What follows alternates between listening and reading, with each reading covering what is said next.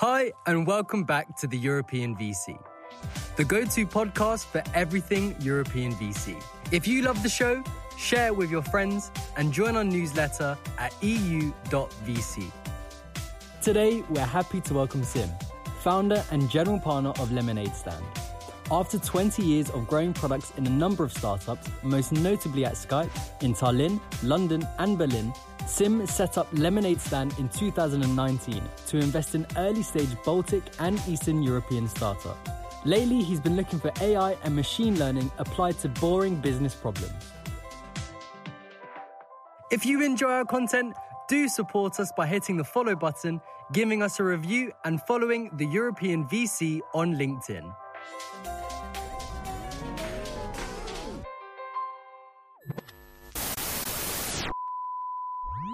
Siim, welcome to the European VC podcast. Super nice to have you today. How's everything on your side? Hello, hello. It's good. It's kind of springy winter in Tallinn, Estonia. Yeah, that's how I would describe it in Denmark as well.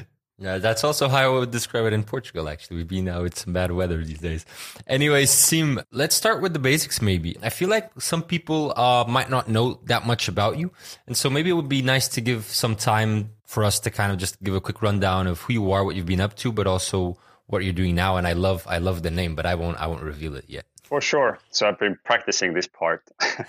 uh, before I started building Lemonade Stand, which is the name of the, the fund that we're investing from, I spent about 20 years um, building startups. Skype is probably the name that people have heard. I went joined that when it was 50 people globally. I left when Microsoft bought it, and it was 900 people. And I mean 900 today um, in a light of the, the Facebooks and, whatever. It feels very small, but it was a huge sort of we're going from a startup to a part, part of a big corporation, especially because eBay bought it first and then spun it out again and so forth. Uh, and then went back to very small startups, um, uh, sort of five, six uh, people bands here in Tallinn. But then quickly I was invited to go to London uh, by Eileen from Passion Capital. I spent a few years working with their portfolio companies. And then some old buddies invited me to go to Berlin, spent five, five, six years there. And then kind of COVID drove me back home. And while in Berlin, I started um, investing with a more systematic approach and uh, branded this as Lemonade Stand. And now I've been doing this for the last four years. And my background, what I was doing in the startups was, was basically like marketing and growth, B2B software was kind of. And, and the question that everyone's jumping uh, over each other to ask is why the fuck did you call it Lemonade Stand? well, I had to put my marketing hat on, how to stand out uh, in a sea of companies that uh, go by the names of capital and venture uh, and You're showcasing your skills with uh, with a lemonade stand as a name. Yeah, but also I was, uh, was, looking for something that would tie myself and my partner together, and uh, uh, I think lemonade stand is the archetypical first business that kids do in Hollywood movies. we were starting out, we're helping founders who just start out, so it made sense, and it gives us a nice punchy yellow color as well. which I'm not wearing. which you're not wearing. For for anyone not not watching, only listening, because we don't have video, Siim is wearing an all black turtleneck, right? so Correct. completely unrelated. Andreas, go on. No, I was only about to say that your your website is very very yellow. So let's dive into into the color yellow. no, I like the whole idea and your whole thinking around it. But tell us a bit more about Lemonade Stand. Tell us about your investment thesis, your strategy, and all that. Sure the, the setup is a solo GP family office type fund, which gives me a lot of freedom. But um, I've set up arbitrary rules um, just to give us a little more focus. And um, the elevator pitch is that Lemonade Stand is a pre-seed um, and seed stage fund focused on Baltic and East European founders. We're looking for B2B software predominantly and sort of average ticket size around 150k, which means that we're never the lead investor. Also, in the sort of pre-seed round, I might give quite a bit of advice how to pull the round together and so forth. But we're very collaborative um, here, both with the regional, local uh, investors and business angels as well, but also with from London, Berlin, and so forth. And uh, we started out as a very agnostic fund and have since then narrowed the focus a little bit. And recently, I've been called sort of impact tilted. Uh, whatever that means, it doesn't mean that we only invest in sustainability, but my kind of favorite lens to look at things are is there an interesting machine learning application used in the company? And does it also somehow cross with sustainability uh, future? And a couple of examples here. Uh, since i've limited myself from hardware investments how can i get the closest to the atoms as, as possible? So a recent investment is a polish uh, startup that is helping uh, farmers to um, get to vaccine candidates faster by using machine learning or um, the latest investment is a Lithuanian startup called Biomatter, where they are using machine learning to generate new proteins, uh, which are then uh, licensed out to um, chemical farmers and so so forth. Kind of, are there any second order benefits to the investment that I'm making? If it's uh, yet another SMB lending platform, like maybe that's not. And now, just before we started recording, we talked about why should anyone listen to this podcast episode. So, Siim, you told us you had a great answer to this. So now the onus is on you to live up to that.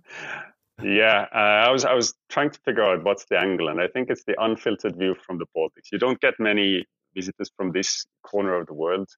And because we don't have an LPs, maybe I can be more uh, candid about certain things. I don't please or save. Make sure that I still have the LPs in the next round Although maybe there's a next round, who knows? Uh, but yeah, maybe maybe that's kind of the view that I'm bringing. So much to unpack in those uh, small details in that sentence. but but I think I think you know why before going into you know what's next for Lemonade Stand and some really interesting topics that I had kind of earmarked here. Why don't we start with what you just said? Give us the unfiltered view of the region. You know, I'm not there. I don't know it very well. I think I've never been there physically. What should I know about it as someone who's uh, investing in venture, whether that's as an LP, a VC, or an angel? To give a little broad context, uh, last year, and I want to talk about Baltics. So Estonia, in terms of startups, is we have to put it on a scale, like Estonia is 100, Lithuania is 60, and Latvia is 30. So they're they're catching up. Uh, there's pure low volume of startups coming out of there. Maybe the quality isn't there. I'm sure that statement won't get you into trouble. I'm willing to go on uh, stage and debate that with anyone who wants to. Yeah, and it's about the density of the, the ecosystem here. Estonia has had a few more sort of generation, let's say. If uh, Skype and Playtech are generation one, they, they obviously started, people started peeling out of there, setting up new startups like um, Pipedrive, Wise, uh, and so forth and uh, people like myself started funding their next startups, and some very well known names are the more sort of local angels. And that's starting to happen in uh, Lithuania as well, and to an extent in Latvia, but uh, there hasn't been this several layers of generations.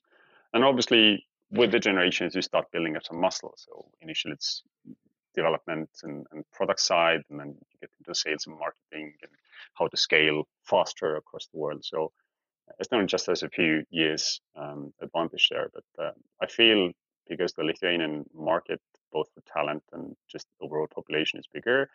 Ultimately, as with everything else, they will overtake us. Uh, and I've been spending more time getting to know the ecosystem there. It has a handful of uh, local VCs. Most of them are not just uh, focused on one country or even the Baltics. Uh, they're uh, looking beyond that, either to Nordics or, or Eastern Europe.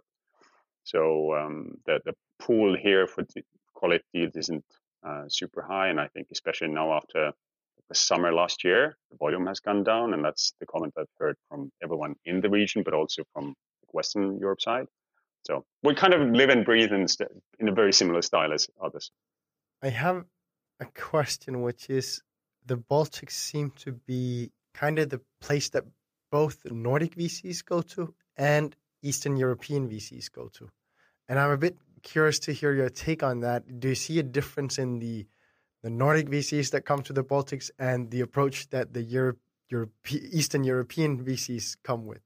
I'm just curious because it, it, it's the one overlapping region that I kind of see both parties kind of expanding towards. You're right. So both have interest here. I think both have some sort of reputation from the Nordics, for example. Icebreaker is super active here, but also like we get, funds like Random and uh, Inventure and so forth. And from the Baltics, I guess the Polish VCs have been the most active. For a while with the Polish VCs, I think the reputation was that there's probably state money in the fund, so you need to establish an office or something in Poland. And that wasn't in everyone's books. They, they didn't want to do that.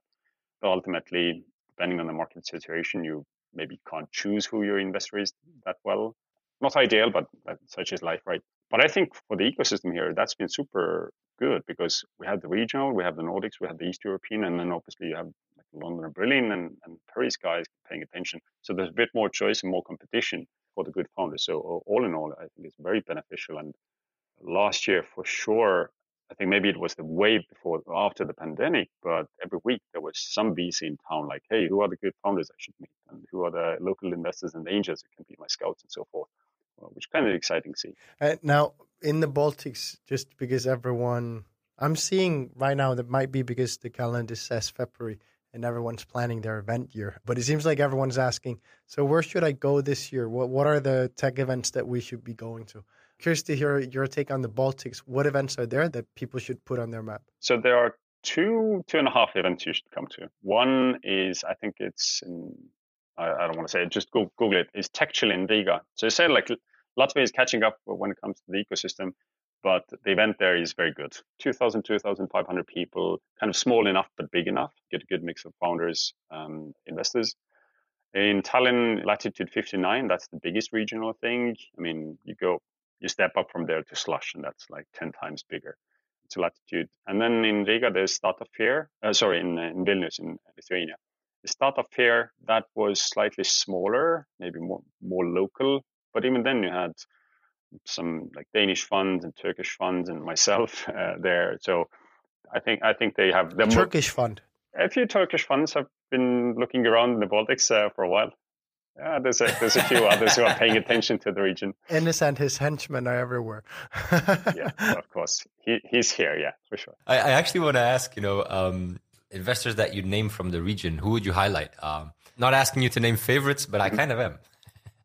yeah again, in, in Estonia, I think that in my stage, the guys I collaborate most with, both in, in terms of sharing deals, but also doing deals, are Change Ventures, Super Angel, uh, Specialist VC, Terra VC, and then when you go um, sort of late seed A round and Karma, Nordic Ninja. And in, in Lithuania, Practica, for example, they now have two new early stage funds called First Pick and um, Baltic Sandbox that is focused on deep tech. Probably forgot a few here sorry, sorry, guys. Uh, and yeah, a few family offices are kind of um, active as well. Honey Badger, which is set up by uh, three Pipedrive founders, is quite active. And and uh, in Lithuania, there are a couple of super angels who are doing fairly like high volume and, and high ticket uh, deals as well. I'm curious because, as you just said a bit earlier, you are kind of a hybrid between a solo GP and a family office. And I'm always curious to understand family office motivations and how you think about both you know going direct and going into funds because you've obviously opted for the route of going direct but have you also done lp investments what the motivation was i was in the startup world and my partner was in like energy sector background and uh, think he was at the local conferences here on stage and after him there was some local startups talking so and whenever we would meet i would talk tell him about my world and he would ask him questions about his world. And then one point, friends of ours came and said, "Hey, we have this startup. Why don't you guys fund us?" And after some discussion, we said one investment probably doesn't make any sense. Uh, we should probably build a portfolio. Uh, that was kind of the story because we were just immersed in this. You, build thing. a portfolio to uh, to make the one one investment that you have to do into your friend's company make sense. it's okay. Yeah, it's a write That's the story, anyways. and um, and then it made also sense that I would take my my experience occasionally helping founders. So I was never a founder myself, but I was quite often the first or some, something like that, help founders with the fundraising, the decks, and the pitch practice, and so forth. Take that experience and, and uh, put it into a fund. And we never sort of discussed in the beginning should we take external money because we wanted the flexibility and especially give ourselves time in the beginning to just learn. And now, occasionally, other angels approach us sort of guys, are you um, taking money into the fund because I'm, I do not want to deal with due diligence anymore, making decisions. And uh, I think I've been doing this long enough. Lemon Stand has been doing this long enough that uh, also fund of funds start approaching us and with the same questions. The Estonian government has made a few calls for like sustainability fund and deep tech fund. And everyone's asking me, "Hey, are you guys apply, applying as well?" And so far, the answer is still, is still no. But at the same time, of course, I'm thinking like, uh, what's the next 10, 20 years for Lemonade Stand? Do we? Uh, I still think in terms of funds, Uh, so we're on to our second fund right now. And once I finish investing from this one, what's next? So it's a topic we discuss on a regular basis, but uh, for now, stay the course. I'm going to interrupt you there, Simen. We'll come back to this topic just because you said something. And again, it goes back to the previous topic of the region, right? So the government put out a lot of calls. Are, are you guys going to apply? Well, the answer is still no, right? I've seen, and this is not specific to the Baltics, this is specific to Europe. Many of these programs actually like being really kind of complex and coming with a lot of strings attached. You gave an example talking about Polish investors, meaning that means specific things for the starters, blah, blah. So you've also seen it, I'm sure. How would you describe these programs in the Baltics? Are they hindering uh, more than helping? Are they kind of getting there? What would you say to that comment? Mm-hmm. I can't comment on the Lithuanian market. You have to invite someone from First Pick or, or Baltic uh, Sandbox, I think. But they did, weren't complaining though it was such a tricky process for the Estonian ones, there's sort of late stages now with SmartCap is putting like 40 million into uh, sustainability funds. And uh, there, I have to say, the process has been very sensible. And maybe also because, again, the ecosystem is fairly mature, so there's a lot of knowledge. But also, they did a quite inclusive sort of run up to the actual call where they were consulting founders and investors where are the gaps? Where should they focus uh, on? What should be the rules and so forth? So I think that was very sensible. And what I know in, in Lithuania, there's a very pro investor scheme where there's a state entity that is co investing with business angels and uh, VCs and they are only looking for 6% return. So any return above that gets split between the investors that were in that round. Um, so I know that uh, with Interactio, for example, that did a big A round where a lot of the early investors got out with a secondary and they got like huge X because of that scheme.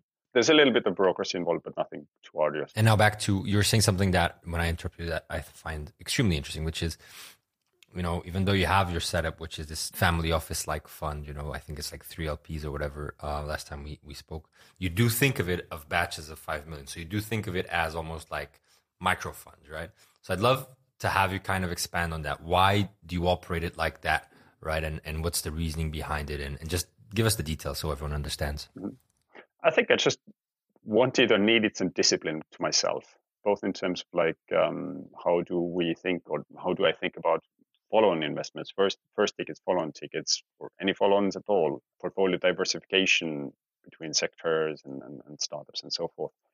And then ultimately, in, in, in, a few cases, we decided that we don't know enough about the sector, but we want to invest into this, future food being one of them. So back to Andreas's uh, question earlier, yes, we became an LP in, I think now it's four, uh, three funds and one accelerator, just to give us this uh, diversification. In one case, like geography, another case sector and the accelerator is like early stage sustainability investing but they do quite a lot, a lot of like hardware and material science as well where i don't have the deal flow the expertise or the network to assess those.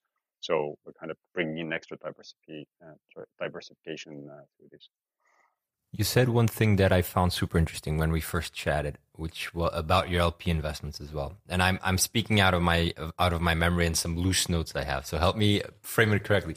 But it was something around also doing an LP ticket into you know a US based fund to also have data points from the US. And if if I remember correctly, you said something like, "I do that so I'm sure I'm not seeing shit deals." right? yeah. Uh, but I'd love I'd love to hear you talk a bit about that and and what that learning as well has been from having those data points. Mm-hmm.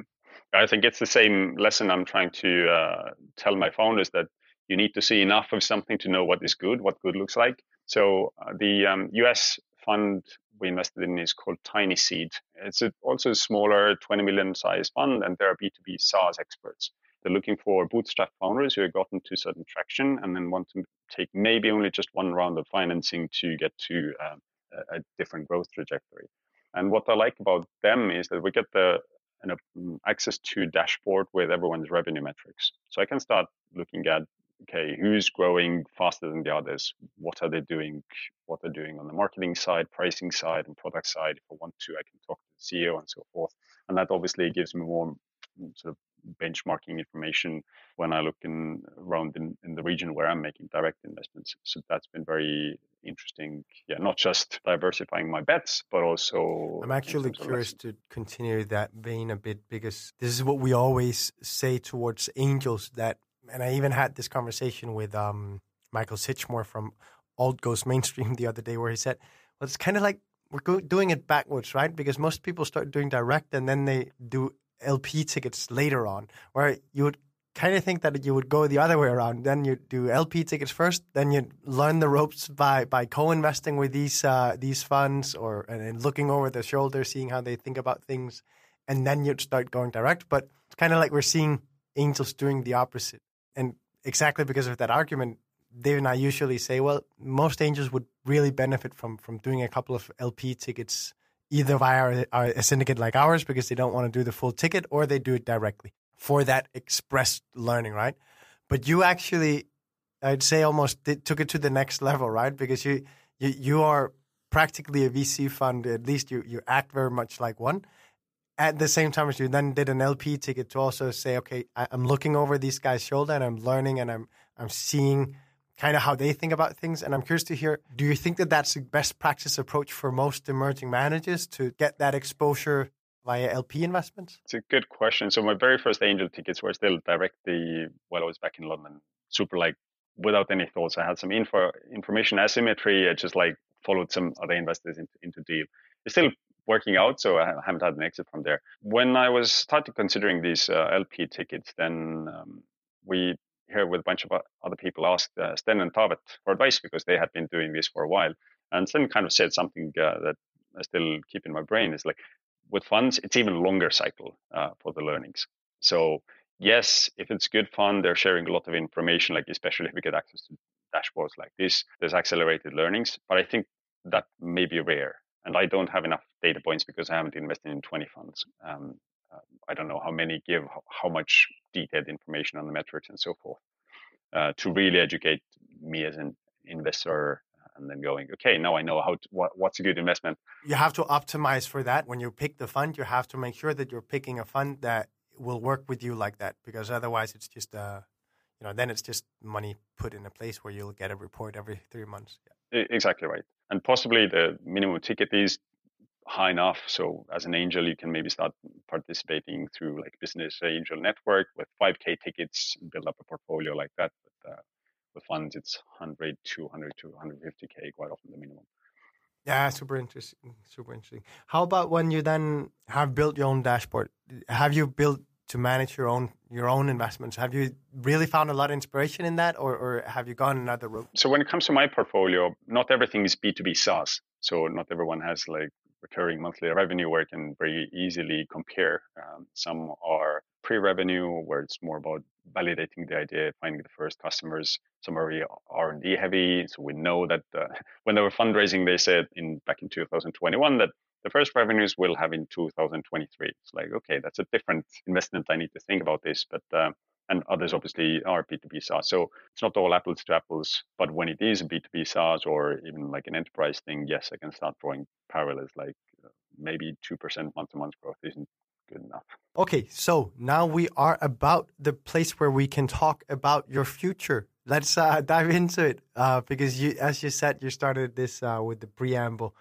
I am being more and more often approached by super angels in the neighborhood and also even some fund funds saying, What are you going to do, Siim? So tell us wh- what's on your mind these days. So there's a couple of things there. Uh, as I said, we've had the flexibility to really decide what we do. Like LP tickets are a very good example. Uh, but also in terms of shifting around in the sectors, I think um, I started out with more traditional B2B SaaS because that was kind of my background. I understood that a bit better. But then found every now and then sort of going outside of the normal parameters. So, for example, in Veriff, we invest in, in the post A round, which is not the typical ticket, or made investment in a company that is turning discarded lamb's wool into packaging material to get rid of plastic. So, all of a sudden, material and manufacturing also like an exception. But felt very strongly that this idea deserves to get to the next next phase, and and they, and they did. And also two years ago, I said like, oh, space tech, that's not what we're looking at, and quantum computers. And now I have uh, three uh, space tech uh, startups in my portfolio. So I think if I go to like fund of funds with this uh, talk that okay, we're doing this right now, but maybe we sort of do something completely different, not completely different, but we shift around a lot, then that might not work for them. It might work for angel tickets. Um, so I think that's something where I need to listen to your podcast a bit more to understand the uh, the fund of fund side as well and how others are shifting around as the technology shifts, right? Uh, because something becomes all of a sudden not just popular but also possible.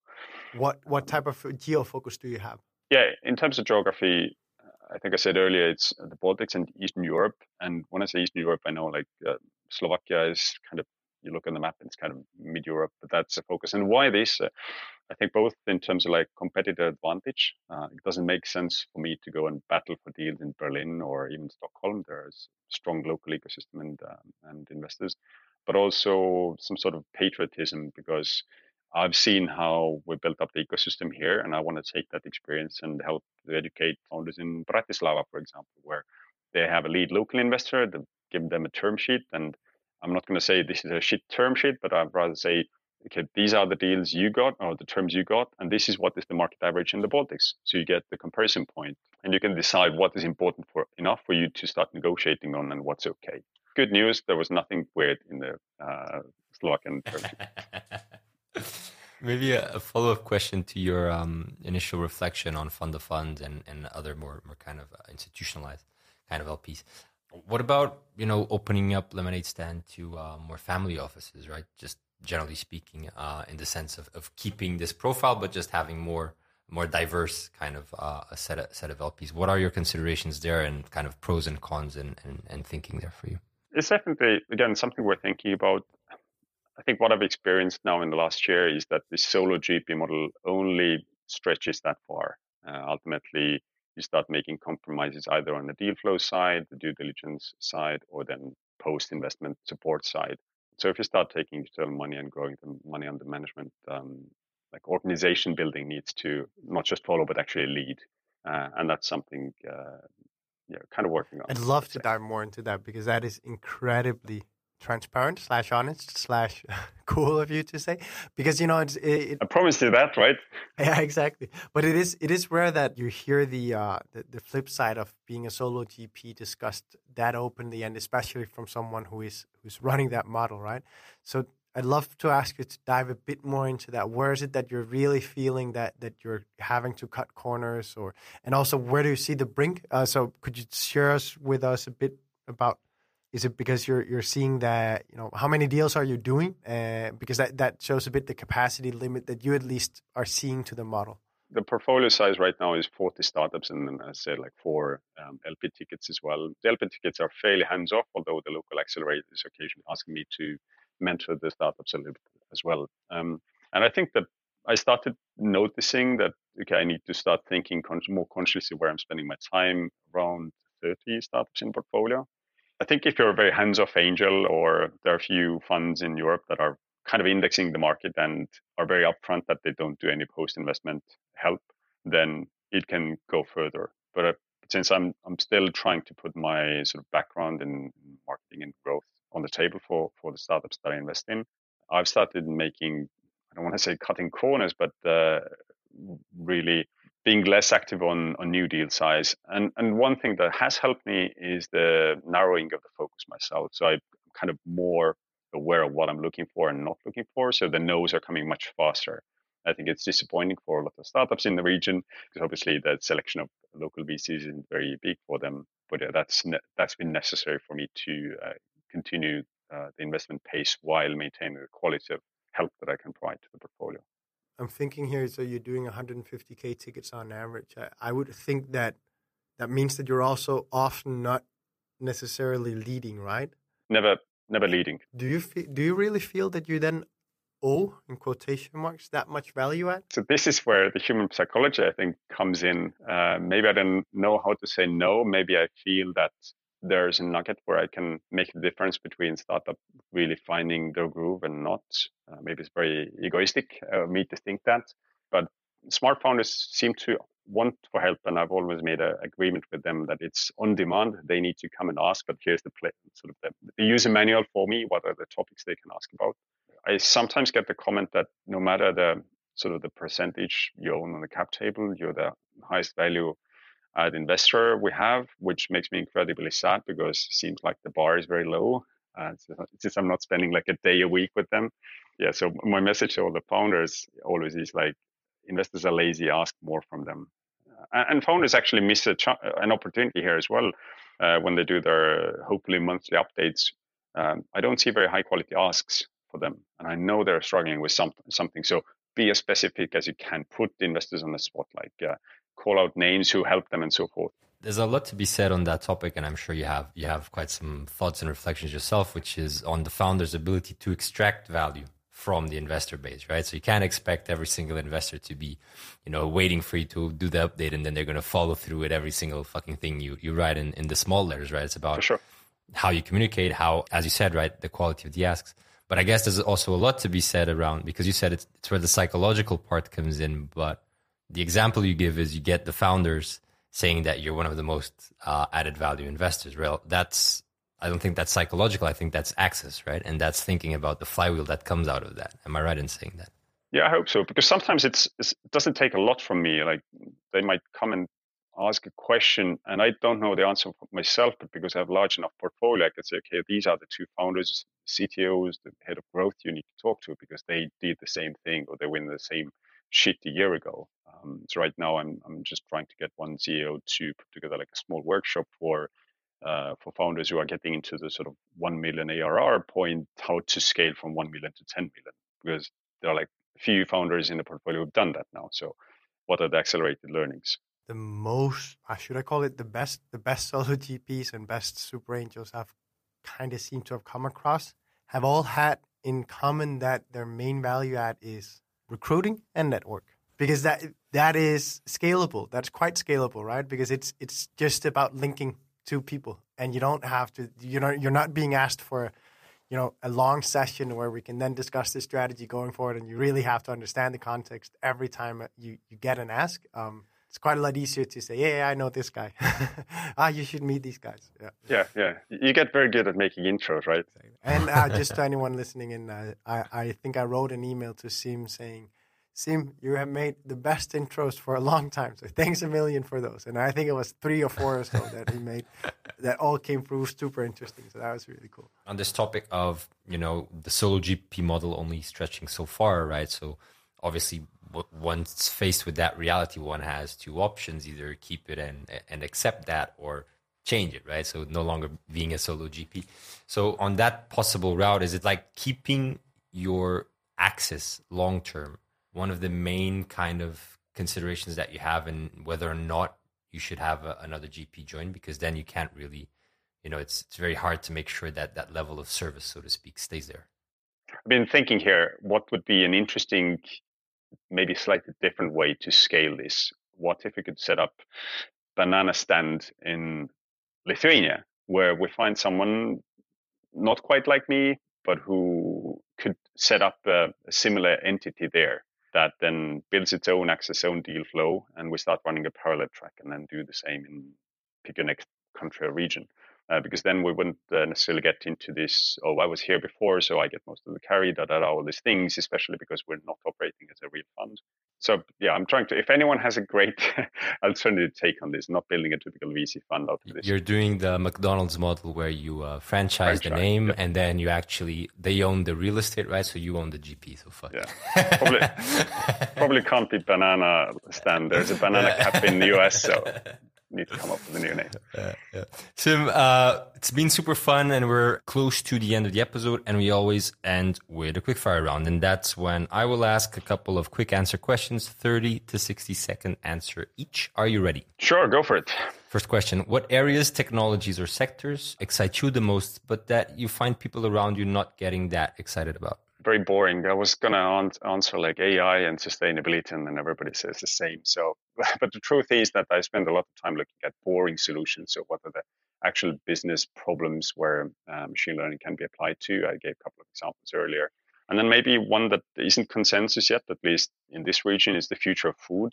Uh, there's not enough deal flow here. So as I said, that's one of the LP investments that we made. Um, one of the deals here sort of sparked me to this. I spent quite a bit of time sort of learning around this. But yeah, not enough deal flow, not enough expertise to really help the portfolio companies. So uh, invest in a small fund that is uh, putting our money to work uh, globally. Second question: What are your top tips for emerging VCs across Europe who are now fundraising? Yeah, I, I don't have any tips because fortunately we didn't have the. Fortunately, sadly, we didn't have to fundraise. But um, if I think how st- startups and people stand out and what makes others pay attention. It's, it's kind of simple. You need to find your voice. You need to say something controversial, have an opinion about something. And again, this is not just for GPs, but everyone. Uh, do the repetitions. Again, like for the founders, it's pitch enough times to get enough feedback to know uh, to get better. It's the same for GPs. And, and talk to the community. That was super helpful for me when I started out, just asking um, other both angels and VCs uh, what were the mistakes they made. And then, of course, I went and made all the same mistakes, but still Third and final question What is the most counterintuitive thing you've learned since you've been in venture? Repeating from previous question, like this about making your own mistakes, what I'm seeing a lot of the founders is that they struggle with the same things. Although there's so much good material, uh, written podcast, videos, presentations, so forth, well, you should have all the knowledge in the world in the fingertips and all access to all the people, and everybody's still going and making the same mistakes. And I'm kind of hitting myself in frustration, like, why am I not able to help here? And the second thing is maybe getting into full time investing. I was reading about the psychology of like the long cycles here and the FOMO and so forth. And while you intellectually recognize them, occasionally you do a gut, gut check. Oh, actually, that deal, like I wasn't using just the brain. I was using maybe wrong wrong parts of my psychology as well, making decisions. Um, so yeah, battling with with uh, our own minds. Yeah, I can absolutely agree with that. I can see why, and I think anyone who is fair and honest would uh, would would say now, sitting here in 2023, looking back and saying, "Huh, there were some times that the deals weren't made purely out of uh, out of my cognitive capacity." Siim, thanks so much for joining us today. It was amazing. My pleasure. Thanks for inviting me. Thank you for listening to this episode of the European VC, the go to podcast for everything European VC. If you love the show, share it with your friends and join our newsletter at eu.vc.